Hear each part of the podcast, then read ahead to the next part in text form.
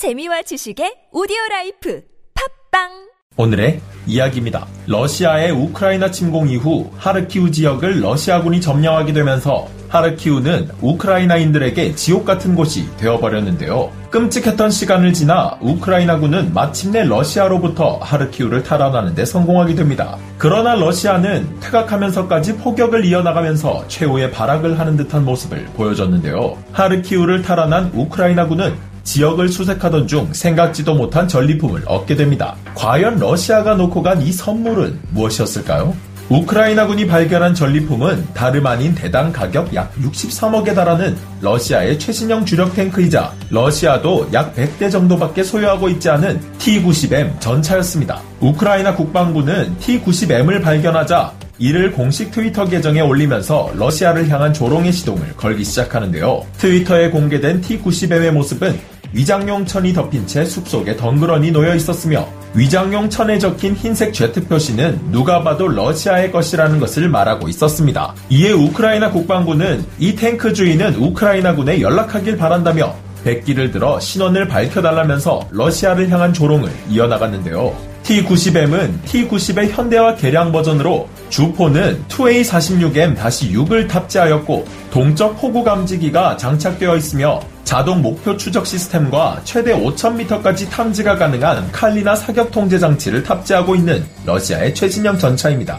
2020년 30대의 초도 양산 배치 이후 러시아는 꾸준히 양산을 늘려 약 100대가량을 도입하게 되는데요. 효과적이고 위협적인 성능을 자랑하는 전차라 평가받던 T-90M의 첫 실전 배치는 우크라이나가 되고 맙니다. 4월 말 하르키우에서의 투입이 확인된 T-90M은 얼마 지나지 않아 민망한 소식을 전하게 되는데요. 투입된 지 불과 며칠이 안 된 5월 초 T-90M은 칼 구스타프 무반동포로 인해 완파되고야 맙니다. 이후에도 빛 좋은 개살구의 정석이 되어버린 T-90M은 7월엔 이지움 인근에서 도하 시도 중에 우크라이나 포병의 공격을 받아 손실되었는데요. 결국 T-90M은 퇴각하면서까지도 버려지게 되는 골칫덩이 신세가 되어버렸습니다. T-90M의 발견은 최근 하르키우 지역의 숲속에서 발견된 한 대를 포함해 이전에 발견된 한 대와 같은 날 또 다른 곳에서 발견된 한 대를 포함 최대 3대가 노획된 것으로 추정되는데요.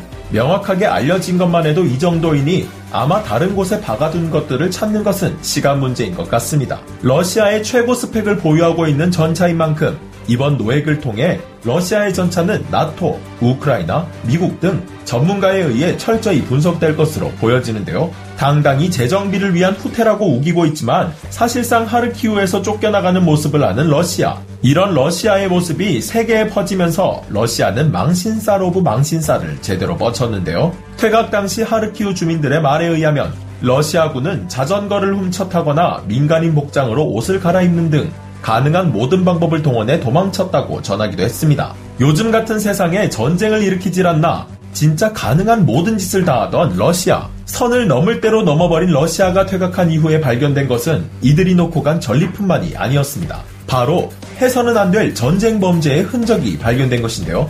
살아남은 현지 주민들이 알려준 이들의 만행은 끔찍하기 짝이 없었습니다. 참혹한 현장에 분노를 감추지 못한 우크라이나는 러시아의 만행을 끝까지 추적 밝히겠다는 의지를 비쳤으며 미국 역시 러시아가 우크라이나에서 자행한 전쟁 범죄와 만행을 기록하고 책임을 묻는 것을 적극적으로 지원할 것이라고 강조했습니다. 퇴각하면서까지 민간 시설을 타격하는 것도 모자라 전쟁으로 인해 피해를 받는 민간인들을 대상으로 전쟁 범죄까지 저지른 러시아. 진짜 뒷수습을 어떻게 하려고 이러는 걸까요? 오늘의 이야기 마치겠습니다.